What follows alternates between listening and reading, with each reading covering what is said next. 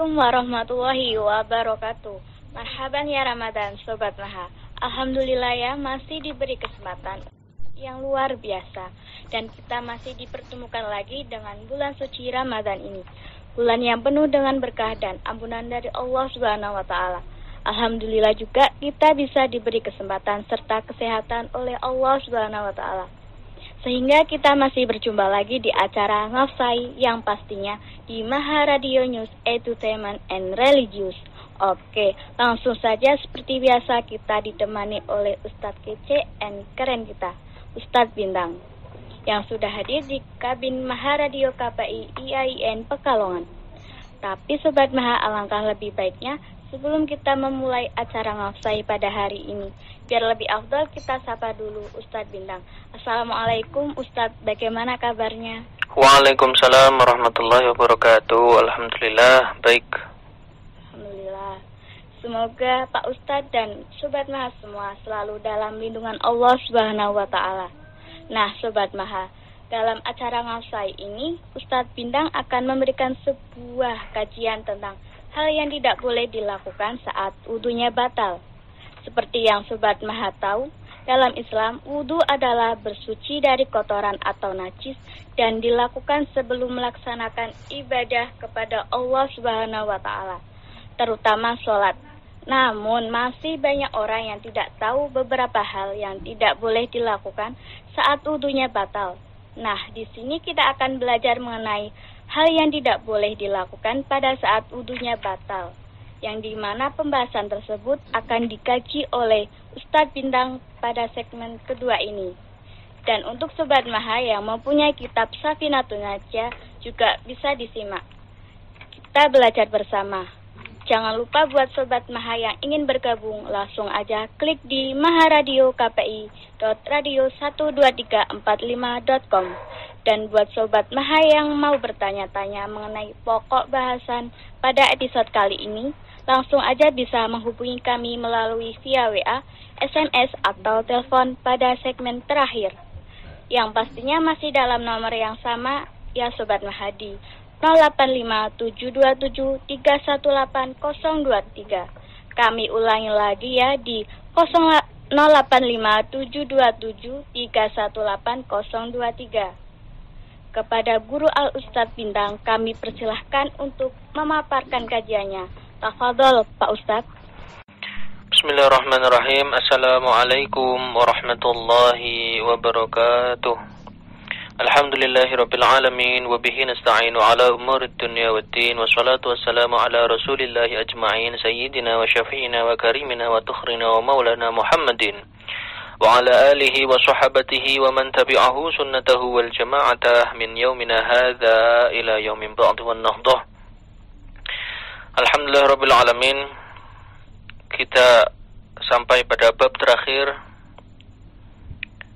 pada kajian Ramadan. Kitab Safinatun Najah Maharadio IAIN Pekalongan Kita telah sampai pada bab larangan bagi orang yang batal wudhunya Baik, bismillahirrahmanirrahim akan saya mulai pembacaan kitabnya. Bismillahirrahmanirrahim. Qala musannif rahimahumullah wa nafa'ana bihi wa bi ulumihi fid amin. Man utawi sapane wong ing taqodo kang batal sapa man, apa sing batal? Wudu uhu wudune man. Haruma mangkaten haramakan alaihi ngatasé man. Harama dan haram mangka den haramaken alaihi ngatasi man. Apa sing diharamaken? Arba'atu asya'a papat piro-piro perkara. Siji as-salatu salat loro wa tawafu lan tawaf telu wa masul mushaf lan ngemek atau ngepok mushaf. Wa hamluhu lan gawa mushaf. Jadi pada pertemuan terakhir ini kita mendapatkan bab yang sangat-sangat pendek. Bila kita melihat di kitab terjemah, maka bab ini dibagi menjadi tiga bagian, yakni larangan orang yang rusak wudhunya, larangan bagi orang yang junub, dan larangan bagi wanita yang haid. Namun di dalam kitabnya, ketika bab ini adalah satu bab. Jadi Syekh Salim bin Sumir Al-Hadrami membuat tiga larangan dalam satu bab. Yang pertama, man ing taqaddu wudu'uhu haram alaihi arbatu asya'a. E, seseorang yang batal wudunya maka haram melakukan empat perkara. Apa aja itu? Satu, as-salat. Satu, yang pertama, salat. Bila mana kita batal wudunya maka kita tidak boleh melaksanakan sholat karena sah atau tidaknya sholat tergantung bagaimana sah atau tidaknya wudhunya. Yang kedua, wat-tawaf dan tawaf. Orang yang batal wudhunya tidak boleh melaksanakan tawaf karena tawaf harus dilakukan dalam keadaan suci. Lalu yang ketiga wa masul mushafi lan gepok mushaf. Apa itu mushaf? Mushaf adalah kertas yang ditulis beberapa atau satu atau potongan ayat Al-Qur'an yang dalam niatnya orang yang menulis ayat tersebut dalam niatnya untuk dijadikan sebagai bahan bacaan Quran. Ya, yang dimaksud mushaf adalah yang seperti itu tadi. Jadi bila mana ada orang membawa ayat Al-Quran sebagai jimat atau besel, maka itu kalau kalau kata kiai yang sepuh ya, yang ekstrim itu tidak boleh haram. Itu tidak dikatakan Quran, tidak dikatakan mushaf karena itu mengandung syirik. Kita berlindung kepada uh, tulisan, bukan pasrah kepada Allah. Bila mana kita ingin berlindung kepada Al-Quran, maka hafalkanlah ayat tersebut. Bila Anda memegang besel lalu ada tulisan ayat surat apa, ayat sekian, maka dihafalkan saja. Itu menurut versi ulama yang ya lumayan ekstrim lah. Sepuh biasanya ulama-ulama sepuh, ulama-ulama dulu itu berpegang ke situ. Wahamluhu lan gawa mushaf. Mushaf itu seperti yang kita kenal sekarang mushaf Utsmani. Quran yang ada di kita sekarang namanya Quran Mushaf Utsmani. Tujuan mereka menulis Mushaf Utsmani itu agar bisa dibaca. Agar bisa dibaca sebagai Al-Qur'an. Jadi karena tujuannya untuk dibaca sebagai Al-Quran, maka kita tidak boleh masul mushaf memegangnya tanpa wudhu, wahamluhu dan membawanya bila bila wudhu. Larangan sholat terkecuali bagi orang yang tidak menemukan air atau debu yang suci. Sholat harus tetap dilakukan untuk menghormati waktu. Jadi, bila kita batal wudhunya di hutan, tidak ada debu, tidak ada air, namun sudah masuk waktu zuhur, maka apa yang harus kita lakukan? Kita harus sholat zuhur, tapi lihurmatil waktu. Tidak perlu melakukan gerakan, namun kita berniat dalam hati lihurmatil waktu zuhri, menghormati waktu zuhur. Saya niat sholat siang ini.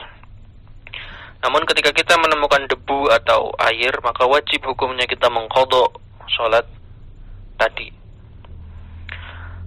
Lalu, lalu yang dimaksud dengan mushaf seperti yang tadi dijelaskan adalah barang-barang yang ditulis ayat Al-Quran meskipun hanya satu ayat dengan catatan penulisan itu dimaksudkan menulis bacaan Al-Quran.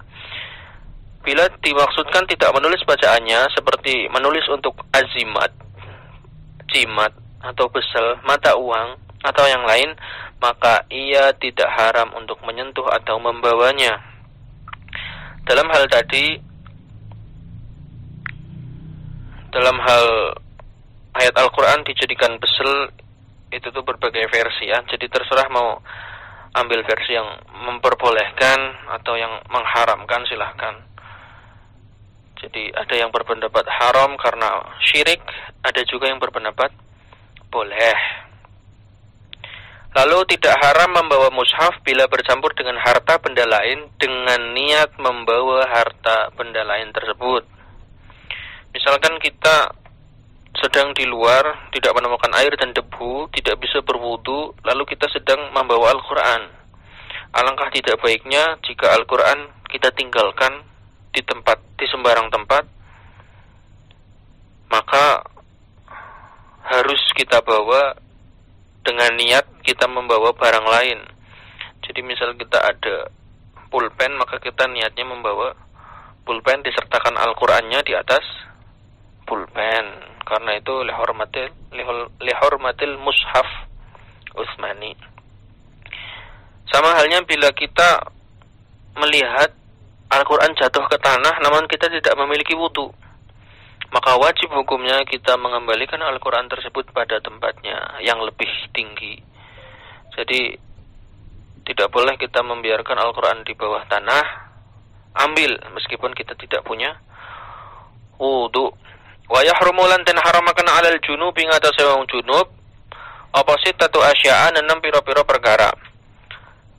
Siji as-salatu salat wa tawafu lan tawaf wa masul mushaf lan nggepak mushaf wa hamluhu lan gawa mushaf wal lubthu fil masjidi wal lubthu lan menang fil masjidi dalam masjid wa qiraatul qur'ani lan maca Quran. Wa yahrumu lan dan haram makan dan selanjutnya adalah perkara yang haram dilakukan oleh orang yang sedang junub. Penjelasannya tidak jauh berbeda dengan perkara yang dilarang untuk orang yang batal wudhunya, yakni orang yang junub tidak boleh melaksanakan sholat, tidak boleh melaksanakan tawaf, tidak boleh memegang Quran dan membawa Quran, tidak boleh berdiam diri di masjid karena dalam keadaan junub, wa Quran dan yang terakhir tidak boleh membaca Al-Quran ya harus mandi dulu jika kita ingin sholat dan yang lain-lain seperti tadi. Lalu selanjutnya wayahrumu lan den haramaken bil haidi kanggo wong wadon sing head. Bil haidi kanggo wong wadon sing head apa asyaratu asya'a 10 biro-biro perkara. Sisi as-salatu salat wa tawafu lan masul mushafilan kepak mushaf amluhu lan gawa mushaf wa lubsu fil masjidilan menang fil mas walub sulan menang fil masjid dalam masjid wa qiraatul qur'an lan maca Quran wa saumulan puasa wa tolak atau cerai. Jadi bila istri Anda sedang haid maka Anda haram mencerainya. Wal murudu fil masjid wal murudulan lewat fil masjid dalam masjid in khafat selamun wedi. Sapa wong wadon sing het mau? Wedi apa? Talwisatun bakal ngotori talwisahu bakal ngotori masjid. Wal istimta'u lan ora oleh ngalap seneng bima kelawan wong wadon het baina surati ing dalem antarane puser waruk batilan dengkul. Jadi larangan untuk orang haid penjelasannya pun sama tidak beda jauh dengan yang tadi dijelaskan larangan untuk orang yang batal wudhunya dan untuk orang yang junub. Apa saja larangan untuk wanita yang haid? Satu, sholat. Dua, tawaf. Tiga, memegang mushaf. Wahamluhu. Dan keempat, membawa mushaf. Walubsu fil masjid. Dan kelima, berdiam diri di masjid. Wa qiraatul qur'ani. Dan yang keenam, membaca Quran. Di sini larangan membaca Quran tidak boleh meskipun hanya satu ayat. Dikecualikan kita dimaksudkan zikir atau tabarruk. Misal kita hanya mengucapkan innalillahi wa inna ilaihi raji'un atau la ilaha illallah atau subhanallah alhamdulillah wa la ilaha illallah wallahu akbar atau bila mana kita seorang wanita hafizah lalu takut hafalan Qur'annya lupa maka boleh membaca Al-Qur'an. Boleh membaca. Maksudnya uh, boleh deras bukan bukan memegang tapi deras. Jadi tidak perlu memegang apalagi wasaumolan puasa watolakolan cerai. Jadi orang haid wanita haid tidak boleh dicerai. Wal murudu fil masjid lan lewat ing dalam masjid in khafat talwisahu karena takut akan mengotori masjid. Karena zaman dulu itu belum ditemukannya softtek maka malah lebih ekstrim. Sebelum zaman kanjeng Nabi itu wanita haid, meskipun itu istrinya, itu dibuang ke kandang onta. Jadi karena tidak belum ada haid, belum ada tempat untuk e, menanggulangi darah haid, maka wanita yang haid akan tidur dengan onta selama tujuh hari biasanya orang haid sampai haidnya selesai. Itu sangat tidak beradab zaman-zaman jahiliyah. Dan sekarang alhamdulillah sudah ada soft tech. Maka ini muncullah ijma'ul ulama yang menimbulkan kias. Kalau sudah ada soft tech, sedangkan Imam Syafi'i atau orang dulu itu diadakannya syariat itu hanya takut bila mana masjid itu terkotori oleh darah head. Lalu apa boleh bila wanita head menggunakan soft tech lewat masjid dan berdiam diri di masjid? Jawabannya boleh selama tidak ditakutkan darah tersebut akan menetes ke lantai masjid. Ya bila mana menetes harus dibersihkan, tanggung jawab pribadi karena apabila kita tidak membersihkan, kita hanya ngelap, tidak disiram dan tidak melalui syarat-syarat pensucian najis, maka resikonya adalah kita akan berdosa bila mana ada orang yang sholat di atas bekas darah tersebut. Jadi perlu diingat ibu-ibu bahwa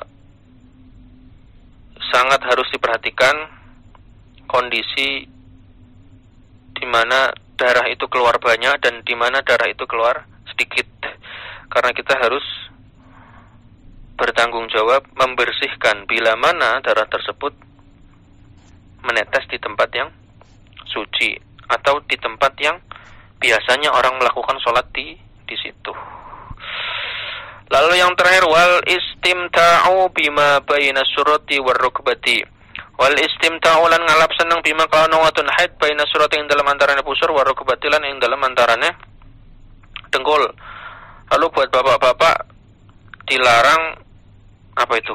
Jima dengan wanita haid dengan istri kalian yang sedang haid karena haid itu adalah darah kotor dan bisa menimbulkan uh, berbagai, berbagai macam penyakit.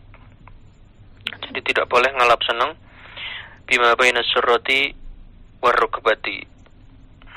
Wallahu a'lam bishawab. Baik Pak Ustadz, terima kasih atas pemaparannya. Masya Allah, luar biasa kajian kitab Safinatun Najah dari beliau. Alhamdulillah, saya dan Sobat Mas semua sudah banyak sekali mendapatkan ilmu dari beliau. Mudah-mudahan kita dapat mengambil pelajaran serta hikmah dari apa yang telah disampaikan. Nah, bagi Sobat Maha di mana pun Sobat berada, silahkan bagi yang mau bertanya kepada beliau, kami beri kesempatan setelah jeda berikut ini.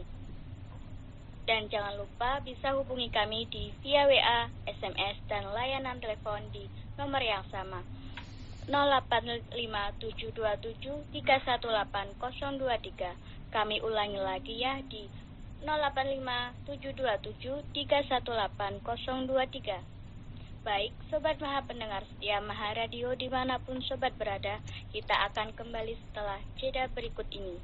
Sebelumnya, kita dengarkan terlebih dahulu lagu dari Sabian Gambus Maulana. Tetap bersama kami di Maha Radio News Entertainment and Religious.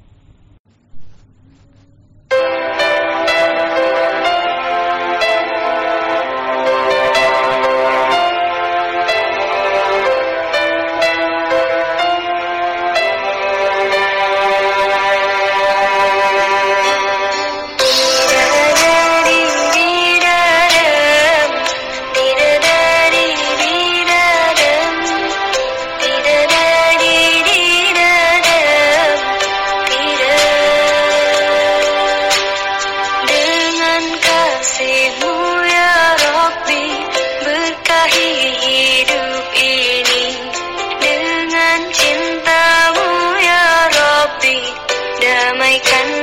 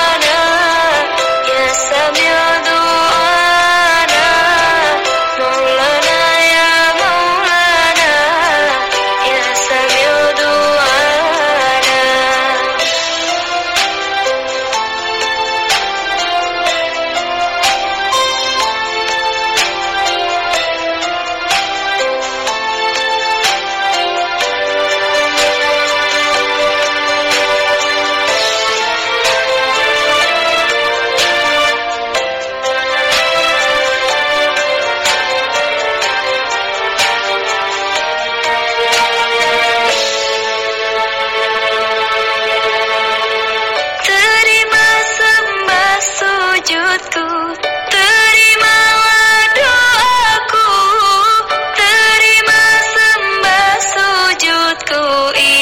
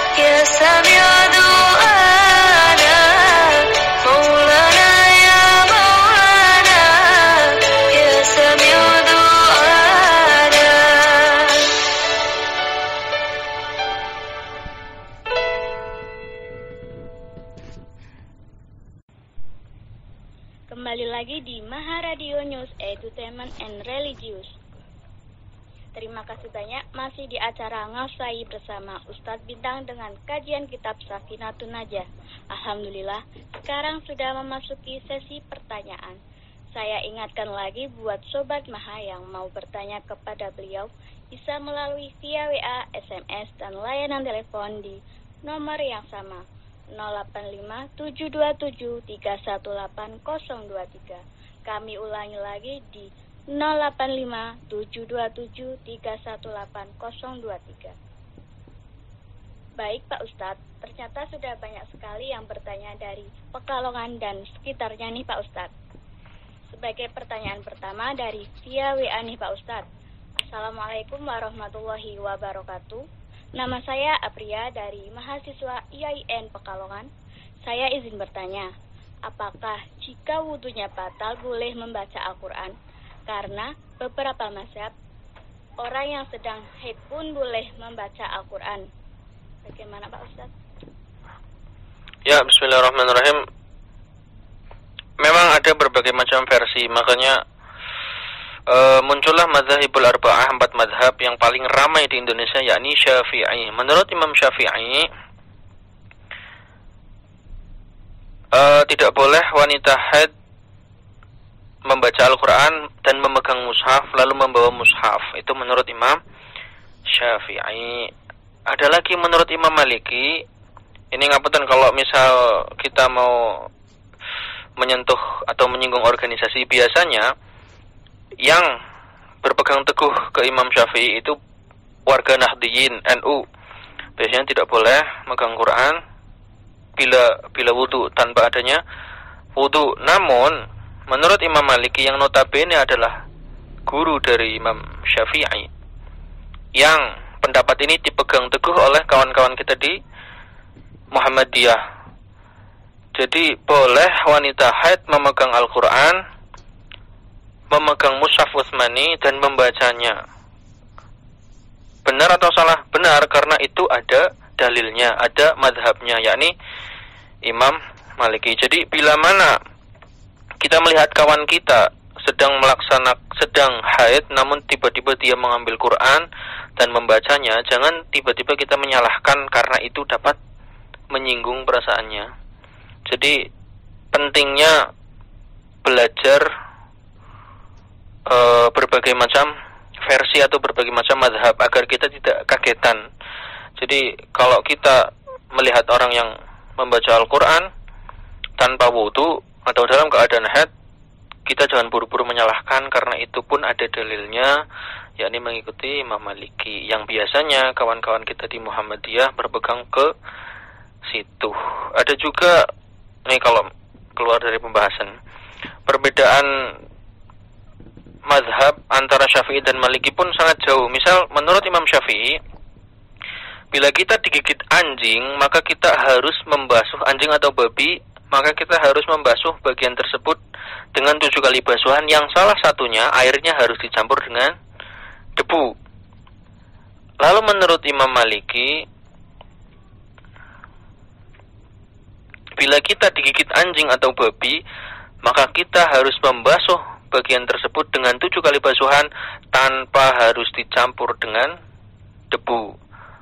Bila kita melihat kawan kita digigit anjing lalu dia membasuh dengan tujuh kali basuhan tanpa debu, jangan juga buru-buru kita menyalahkan karena itu ada dalilnya, ada pegangannya. Ada lagi yang paling satu lagi. Di Masjidil Haram mereka rata-rata menggunakan madhab Maliki.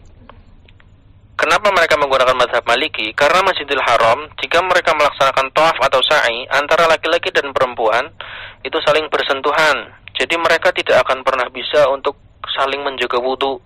Maka mereka jika berpegang kepada Syafi'i, maka mereka batal semua wudhunya. Namun, bila kita berpegang kepada Maliki, maka itu hukumnya dima'fu. Karena tidak mungkin juga kita melaksanakan ibadah haji, tawaf, sa'i, lempar jumroh dan lain-lainnya hanya dipisah-pisah. Misal jamaah laki-laki hari ini dan jamaah perempuan besok. Itu akan meningkatkan kemadorotan, bahaya. Bahayanya bisa jadi uh, perempuan. Biasanya perempuan itu kan harus dituntun, harus diarahkan barangkali tidak tahu atau barangkali ditipu. Maka itu boleh dilakukan kita menggunakan madhab maliki. Jadi tidak apa-apa. Aduh, keluar dari pembahasan. Monggo. Baik, Pak Ustadz. Terima kasih banyak atas jawabannya. Semoga saja bisa bermanfaat Amin. dan menambah pengetahuan kita semua. Dan yang terakhir, silakan Pak Ustadz bisa menyampaikan kesimpulannya disambung dengan doa keberkahan. Ya, Bismillahirrahmanirrahim. Alhamdulillahirrahmanirrahim. Pertemuan terakhir ini semoga membawa berkah dan manfaat Semoga masuk kuping kanan dan kuping kiri dan disimpan dalam otak juga hati. Kesimpulan dari bab ini adalah seperti yang tadi saya jelaskan panjang lebar. Kita harus banyak belajar dari berbagai macam versi dan madhab agar kita tidak menjadi makhluk atau orang atau golongan yang kagetan biasanya perpecahan itu terjadi karena kita tidak mau belajar dan kita ngerasa benar sendiri. Monggo saling memaafkan, saling memaklumi dan saling memberitahu. Apalagi kita hidup di zaman yang benar-benar ujung lah. Kita ini alumni kiamat 2012. Jadi kita benar-benar harus siap bakal dipecah belah pasti karena kata Rasul pun umat Islam akan pecah menjadi 73 golongan. Jadi untuk meminimalisir dan memperlambat datangnya kiamat, maka kita harus banyak-banyak belajar dari berbagai macam madhab. Jangan satu madhab saja. Dan kita tidak boleh banyak-banyak saling menjudge atau menyalahkan orang lain. Wallahu a'lam bishawab. اللهم صل وسلم وبارك على سيدنا محمد وعلى سيدنا محمد الحمد لله رب العالمين حمد يوفي نعمه ويكفي مزيده يا ربنا لك الحمد كما ينبغي لجلال وجهك عظيم سلطانك اللهم صل وسلم وبارك على سيدنا محمد وعلى سيدنا محمد. صلاة تنجينا بها من جميع الأهوال والآفات وتقضي لنا بها جميع الحاجات وترفعنا بها عندك على الدرجات وتبلغنا بأقصى الغاية من جميع الخيرات في الحياة وبعد الممات. اللهم يا فتاح يا خير الفاتحين افتح قلوبنا فتوح العارفين افتح علينا حكمتك وانصر علينا رحمتك يا ذا الجلال والإكرام. ربنا آتنا في الدنيا حسنة وفي الآخرة حسنة وقنا عذاب النار. وصلى الله على سيدنا محمد وعلى آله وصحبه وبارك وسلم. سبحان ربك رب العزة عما يصفون وسلام وسلام على المرسلين الحمد لله رب العالمين. شكرا ودمتم في الخير والبركة والنجاة. والسلام عليكم ورحمة الله وبركاته.